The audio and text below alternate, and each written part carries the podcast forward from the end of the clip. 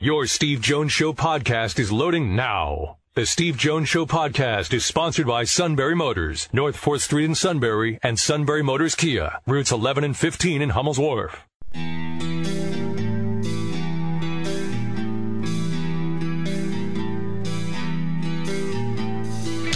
Sports talk where your voice counts. This is the Steve Jones Show on News Radio 1070 WKOK. Now from the Sunbury Motors Studio, here's Steve Jones. All right, great to have you with us today on this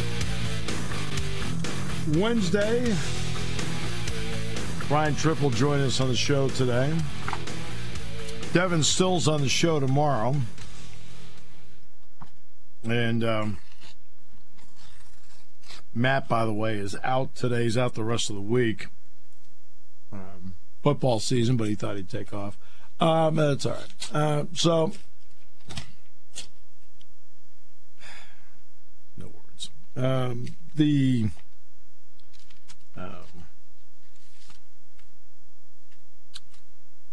Home run chase by Aaron Judge. Remarkable comeback last night. Although the ruling came down today. I don't know if you guys heard it, but I guess because it was the Pirates, it doesn't count. No, I'm just kidding.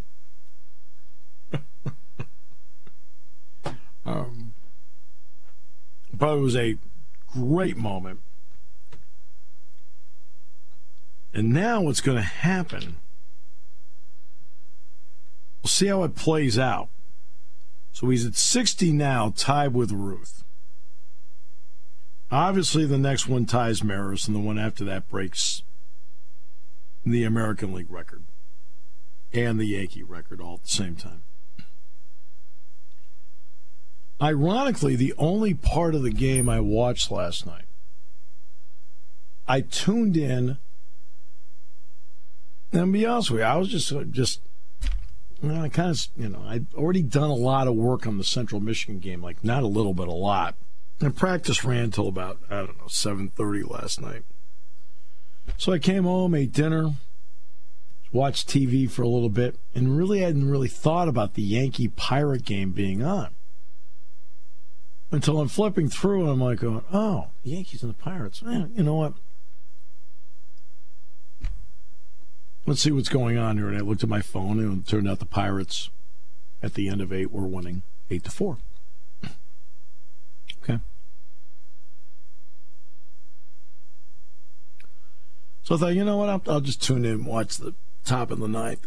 And I'm watching the top of the ninth, and the Pirates go down in order, but then they point out that Aaron Judge is going to be leading off in the bottom of the ninth inning. I thought, you know what? And I knew already Judge was 0 for 3 in the game or something like that. I thought, you know what? I'll watch this. At least see his at-bat, see what goes on here. And, of course, he takes the pitch. I think it was a 3-1 pitch. And I'm talking about it. You talk about an absolute no-doubter. Wow. Way into the left field seats. And, of course, they want him to come out and do a curtain call, but they're now losing 8-5. So you kind of because, Judge's reputation is that of a really good guy, great clubhouse guy, great team guy, and it's not about him. And they're losing 8-5. I think if it was reversed and it made the score 8-5 Yankees, they say it was the seventh inning, I think it would have been more of a celebration, but it's 8-5. So it kind of just comes out, tips it, goes back in. Then everything keeps unfolding. And then Giancarlo Stanton hits the walk-off grand slam, and they win 9-8.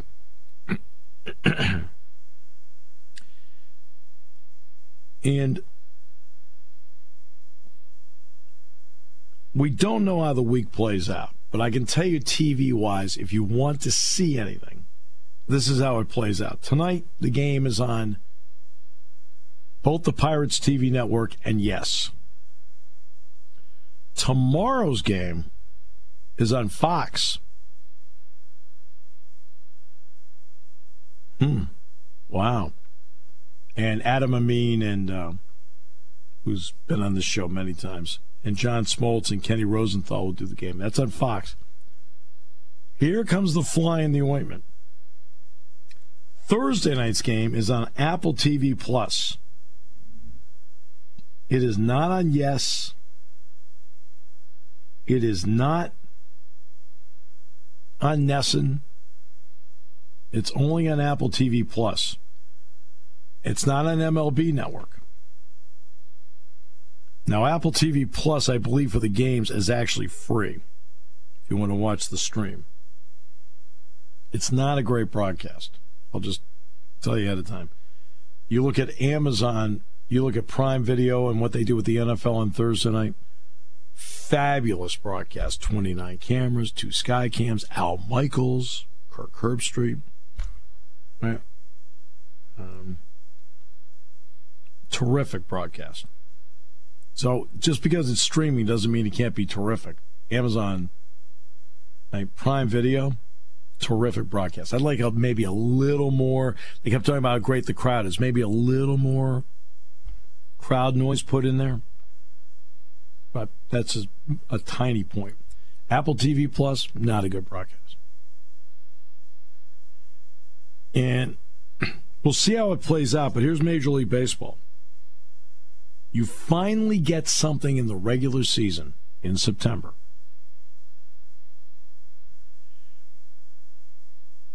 Where football is king. Tomorrow night, you got the Steelers and the Browns on Prime Video. Tomorrow night in college football, you've got West Virginia, Virginia Tech. And you're competing with that all the time. You finally have a moment that a lot of casual sports fans would really like to see. And you got, and they're not changing. Now, it may pan out, works out great, where he hits one tonight or 2 tonight, or he hits the record breaker tomorrow on Fox. It may work out perfectly. Or it may work out where it's on Apple TV Plus, really. And they're not going to move it. $10 billion industry, and these are the decisions that are made. Really? Now, Saturday will be on Yes and MLB Network. And that would be, on MLB Network, by the way, be Bob Costas and Penn State's Tom Verducci. And I think Kenny Rosenthal's working with that on that one, too. And then Sunday is ESPN Sunday Night Baseball.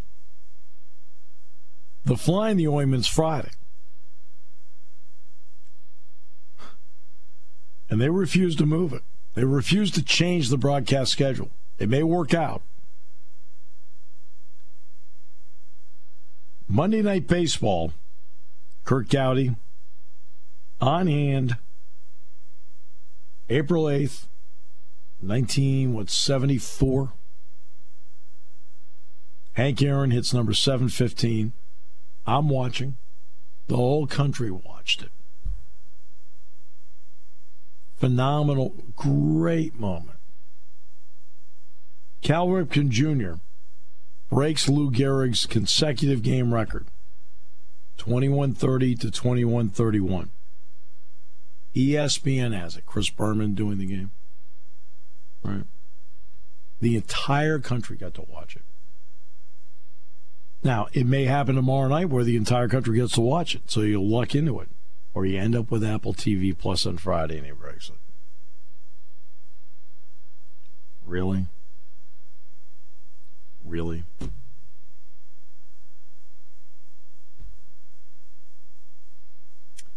$10 billion industry. And these are the decisions that are made.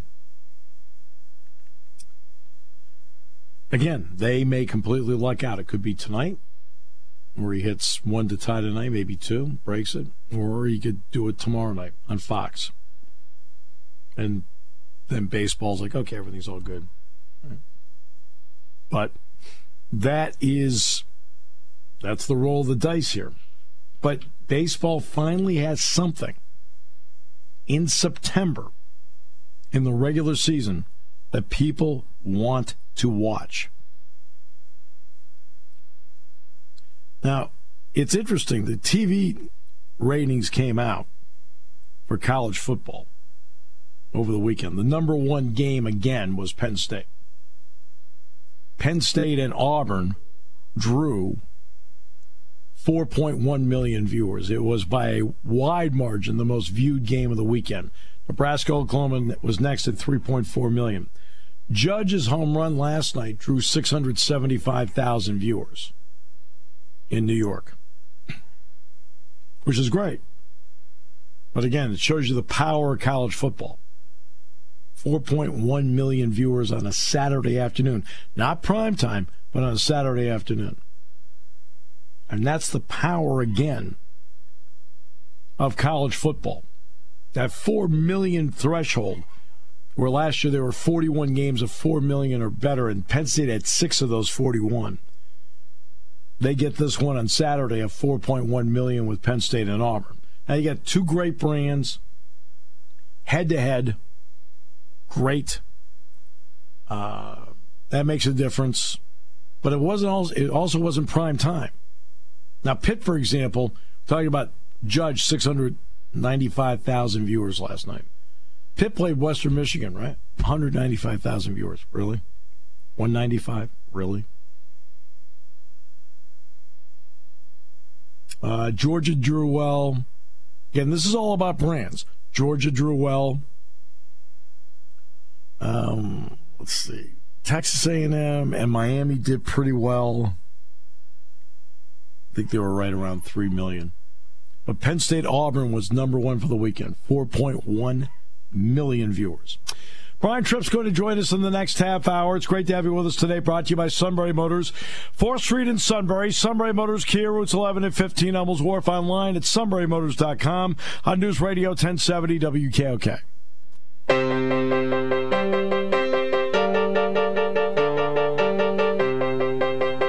Today's show brought to you by Sunbury Motors, 4th Street in Sunbury. Sunbury Motors, Kia, routes 11 and 15, Elmels Wharf, online at sunburymotors.com. Ford, Kia, Hyundai, best in new inventory, all with great warranties. Great pre-owned inventory with the Sunbury Motors guarantee, which is so important. And you need to back it up with a great service department. And they have that. In fact, when you have a 107-year-old dealership, you've earned a lot of trust with your product and also with your service department. And they're getting more business than ever. And they are looking for more technicians to go with the great ones they already have. So whether it's experienced, an entry-level technician looking for the first job, or someone looking for a career change, they would love to hear from you.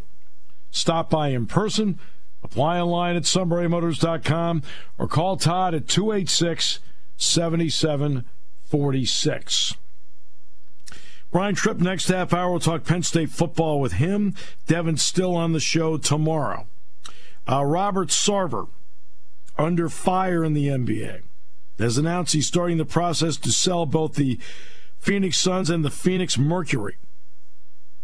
Among the findings of the investigation, the league found that Sarver used words on several occasions when retelling comments that should not be used, made sex-related comments about female employees, created a work environment that was inequitable toward female employees. With Sarver's announcement, he intends on selling his 35% ownership stake in the Suns. There's going to be a lot of people going after this. Remember, he purchased the Suns from Jerry Colangelo in April 2004. The price tag then, now this is 2004, 18 years ago, was a then NBA record $401 million. Right now, the Suns are valued at $1.8 billion, which is actually only 18th in the league. The Minnesota Timberwolves just sold for $1.5 billion. They think the Suns, especially in that market, will surpass that $1.5 billion with ease. I wouldn't doubt they get near the $2 billion mark. And they're a fun franchise that just went to the NBA Finals in 2021. They had the best record in the NBA in the regular season last year. They have a lot of talent. But after a lot of external pressure, He has put both the Suns and the Mercury, he owns both, up for sale. So we'll see how that ends up playing out.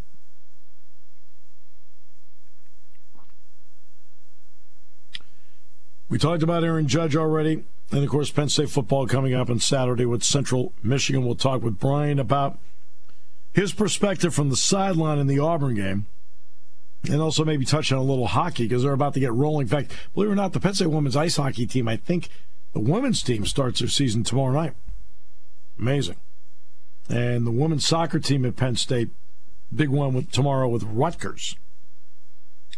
Last night, the men's soccer team, 3-all draw in College Park with 9th-ranked Maryland. Jeff Cook is going to be the first guest on tomorrow night's Coaches Show, followed by James Franklin tomorrow night from the field at Toff Trees, and, of course, will air live here on News Radio 1070 WKOK from 6:05 to 7 tomorrow night. Tomorrow we'll have our high school roundtable tomorrow, and Devin Still is going to join us on the show tomorrow. So plenty going on there. But that's what's at least happening in general in sports. And the Bucks have, with a couple of receivers out, they signed Cole Beasley today to a contract and made that move. And the Kansas City Royals made a move. They have fired their longtime general manager, Dayton Moore, who, to his credit, when they were a 100-game loser, he got them to two World Series personnel-wise, including the 2015 championship, and then they fell back, obviously, into mediocrity. And the Royals owner, John Sherman, retained Moore when he picked up the club from David Glass in 2019. Right now, the Royals are 59-89. Get a game tonight with the Twins. Brian Tripp, next half hour, we'll talk Penn State football, a little ice hockey with him as well. This afternoon, the Nationals lead the Braves 3-2, bottom of the ninth in Atlanta. Mets and the Brewers scoreless, top of the fifth in Wisconsin. Phillies play Toronto tonight, trying to break out of a slump. Pirates and Yankees tonight. Today's show brought to you by Sunbury Motors, 4th Street in Sunbury. Sunbury Motors, Kia Routes 11 and 15, Hummels Wharf online, sunburymotors.com, and News Radio 1070 WKOK.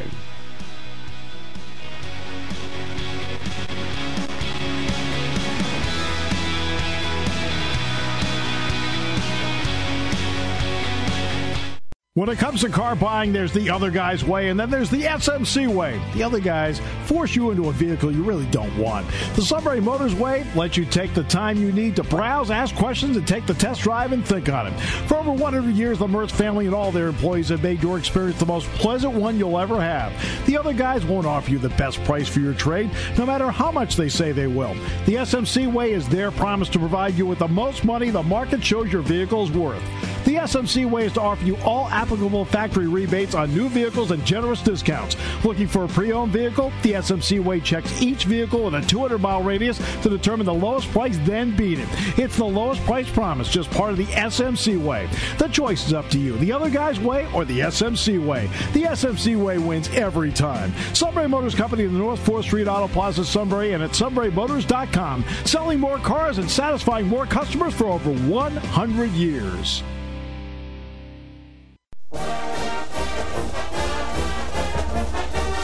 All right, great to have you listen to the show today. Brought to you by our good friends at Sunbury Motors, 4th Street in Sunbury.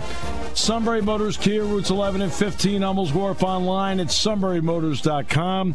Ford, Kia, Hyundai, best in new inventory, great pre-owned inventory with the Sunbury Motors guarantee, which is so important in a great service department that is churning out the work, and in doing it, they need more technicians.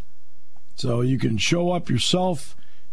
You can apply online at sunburymotors.com, or you can give Todd a call, and that would be at 286-7746. That's 286-7746. So, again, you can do that. So that would be, again, at Sunbury Motors, 4th Street in Sunbury, Sunbury Motors Kia, routes 11 and 15, Hummels Wharf, online at sunburymotors.com.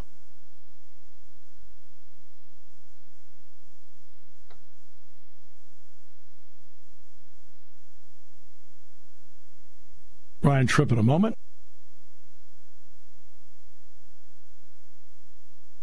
And Brian Tripp, of course, not only hockey, baseball, but is on the sidelines for us every game. Was on the sidelines Saturday down at Jordan-Hare Stadium, and he joins us now. Brian, great to have you with us. Always a pleasure, my friend.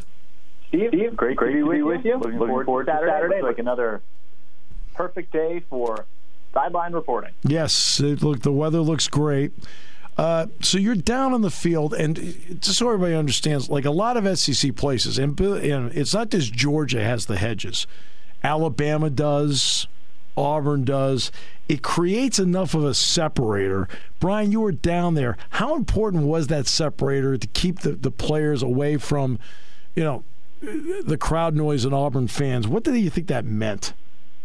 Yeah, I think it was actually pretty crucial because I thought that venue was as loud as any that we've been to or that I've been to, especially at the start of the game and after Auburn went down and took the 3-0 lead and their defense came back on the field. I mean, that place was loud, but it didn't have, and this is just my humble opinion, did not have the intimidation factor that a Beaver Stadium or Kinnick or Michigan State would have, because the stands were so far away from the field. Not only was the bench area extremely wide, then you had that one row of hedges as you were talking about, yeah, another little grass pathway behind that row of hedges, then more hedges behind that. So the stand sloped all the way down to essentially field level where you could just walk 2 steps out and you were at ground level.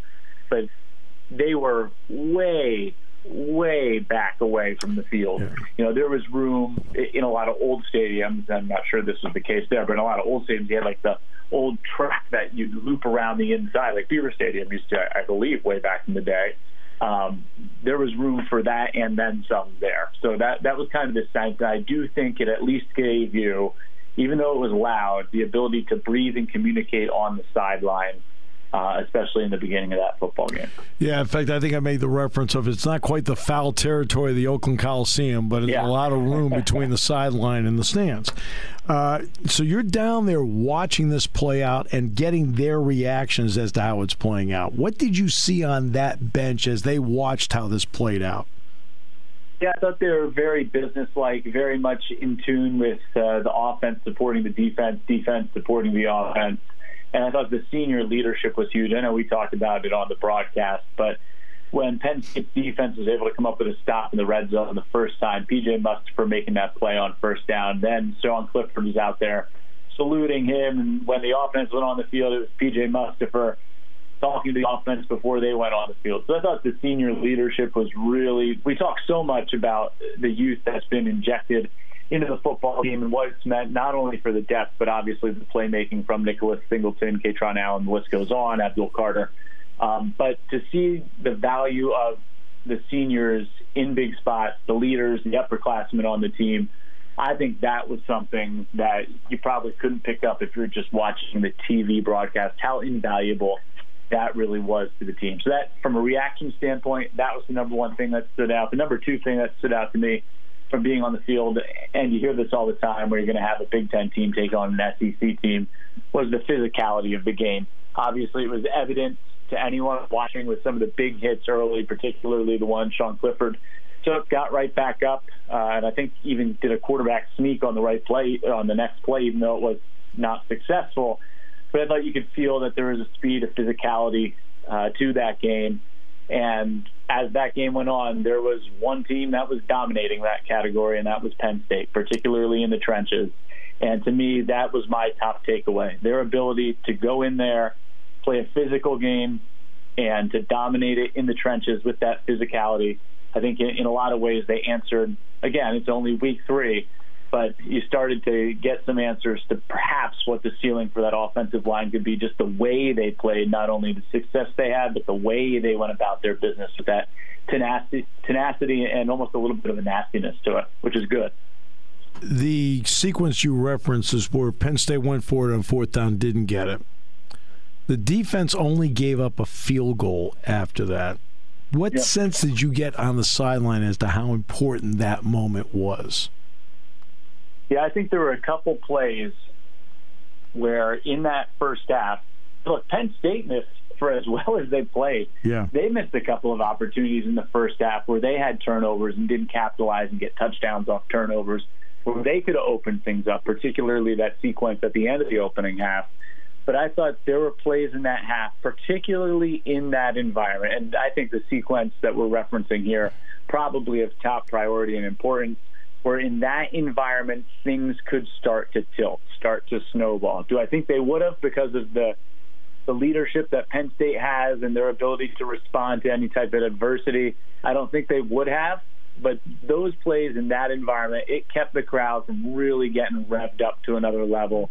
And then their response was so important to that. So I think that's a great observation, but I think that was key just because of the environment factor as well, and you're not playing catch-up the whole game. Then what we talked about, obviously, is when you're not playing catch-up, especially if you're playing ahead, they lose that element of run to football, and they got uncomfortable with what they wanted to do offensively. As you watch the two running backs from field level, Nicholas Singleton and Katron Allen, what ran through your mind?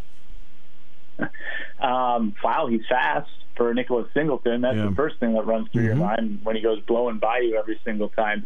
His burst is incredible. When he hits the hole, he's got another gear. And to see Katron Allen, particularly on his touchdown run, you know, he almost goes into a pack and then all of a sudden, oh, here he comes. He found the hole. His vision, you can obviously see it watching on TV, but to see it from field level, just how little space or how quick things happen, and his ability to diagnose that and make the jump cut, make a guy miss, and find where he's supposed to go with the football.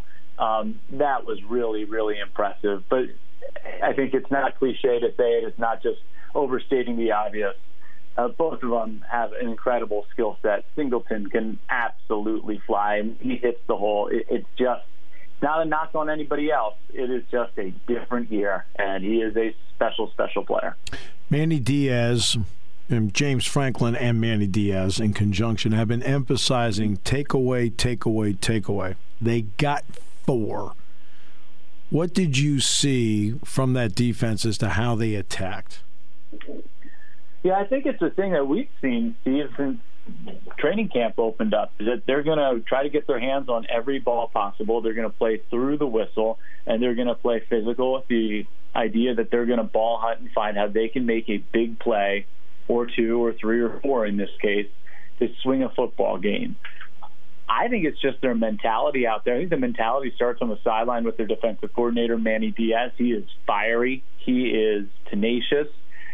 When something big happens, he is the first one to run up and do a chest bump with another guy and fly into the air.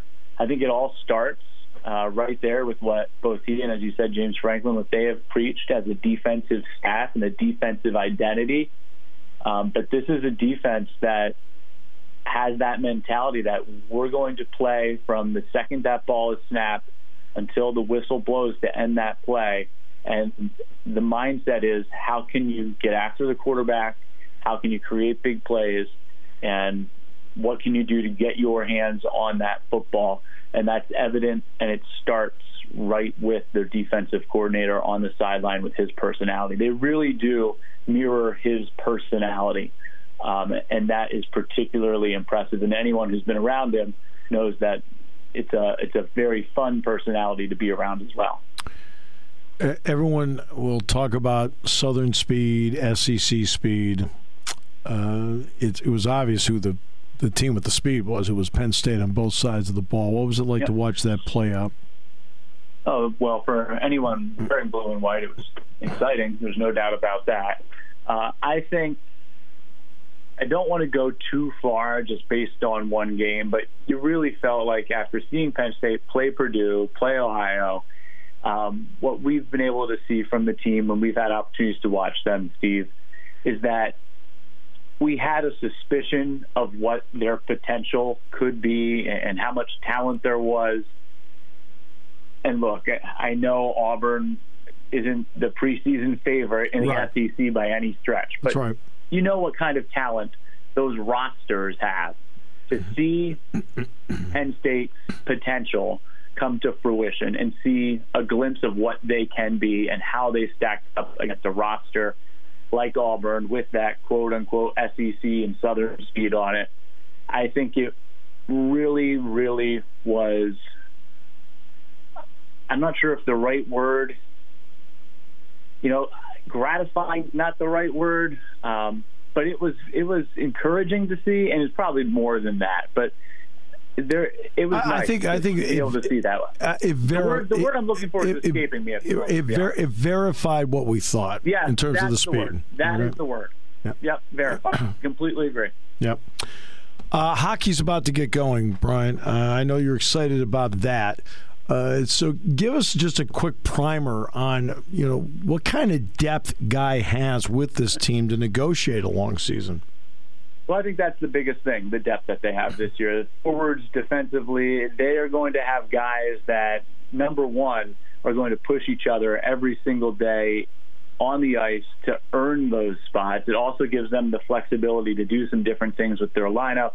And in this conference, you need four lines, you need three pairings when you're at your best. And the team that won the Big Ten regular season, you know, they're playing with a fourth line that had Connor McMenamin and Connor McEachern on it, and you had Nikita Pavlichev as a checking line. Like, that team was so deep. I think there's a lot of elements to this year's team, and I'm not trying to compare them to that team, but when you look at what depth is needed to succeed in this conference and to succeed on a national level, I really believe that is there, where all the scoring isn't necessarily going to come from one line, and you have guys with different skill sets who can complement each other up and down the lineup. So I think that's really encouraging to see, and they have it in spades with experience to return Connor McEachern, Connor McMenamin, Kevin Wall, the list goes on and on. Tyler Gratton and Tyler Forget were double-digit goal scorers last year.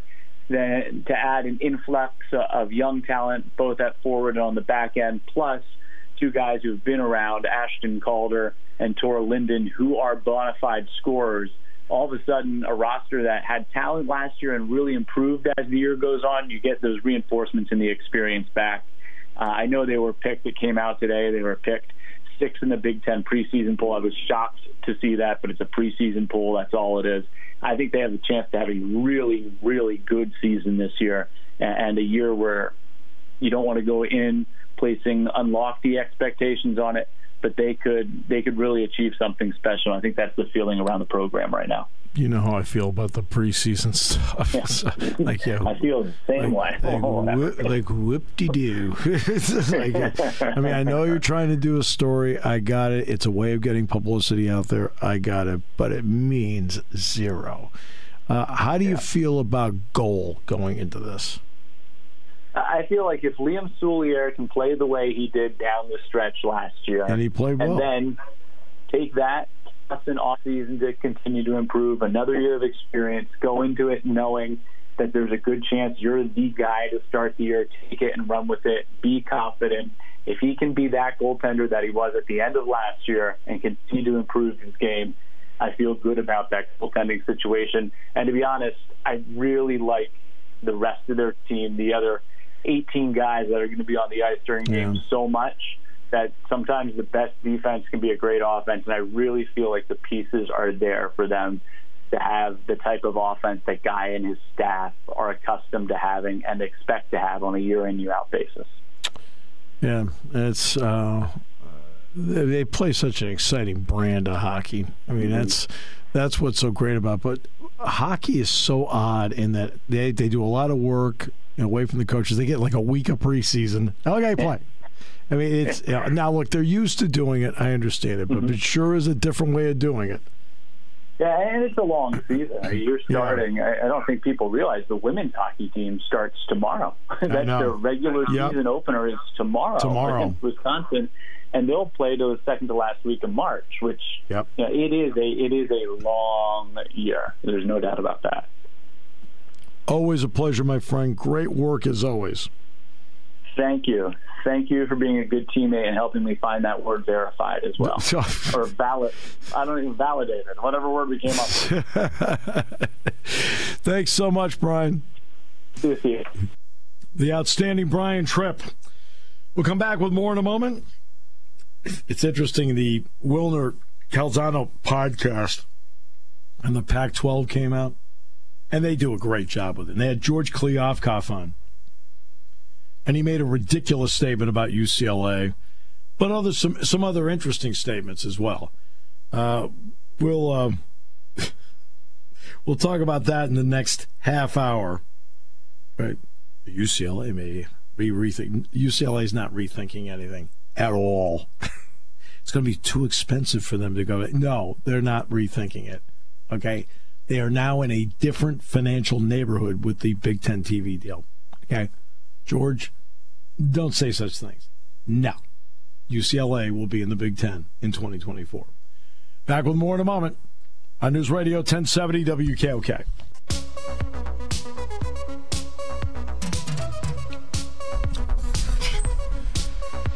So let's get to the land of absurdity here. And that is George Kliavkoff in his interview, where some parts were made total sense and the other part dealt with UCLA. And again, there is some thought. The system's general counsel indicated the regions have the authority to overturn UCLA's decision. That's not my understanding. My understanding is that it's an athletic department decision and they can make it. Okay? They're concerned over the increased travel for the Bruins. The biggest part is they're worried about the negative financial impact on Cal Berkeley. They don't really care about the travel for the Bruins. Take my word. But UCLA ran up a $62.5 million deficit last year.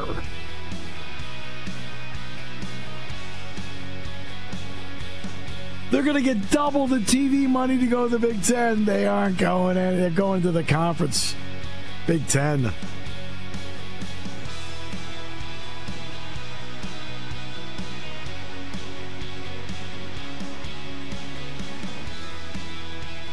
It's crazy. I mean, there's a lot more to unpack here.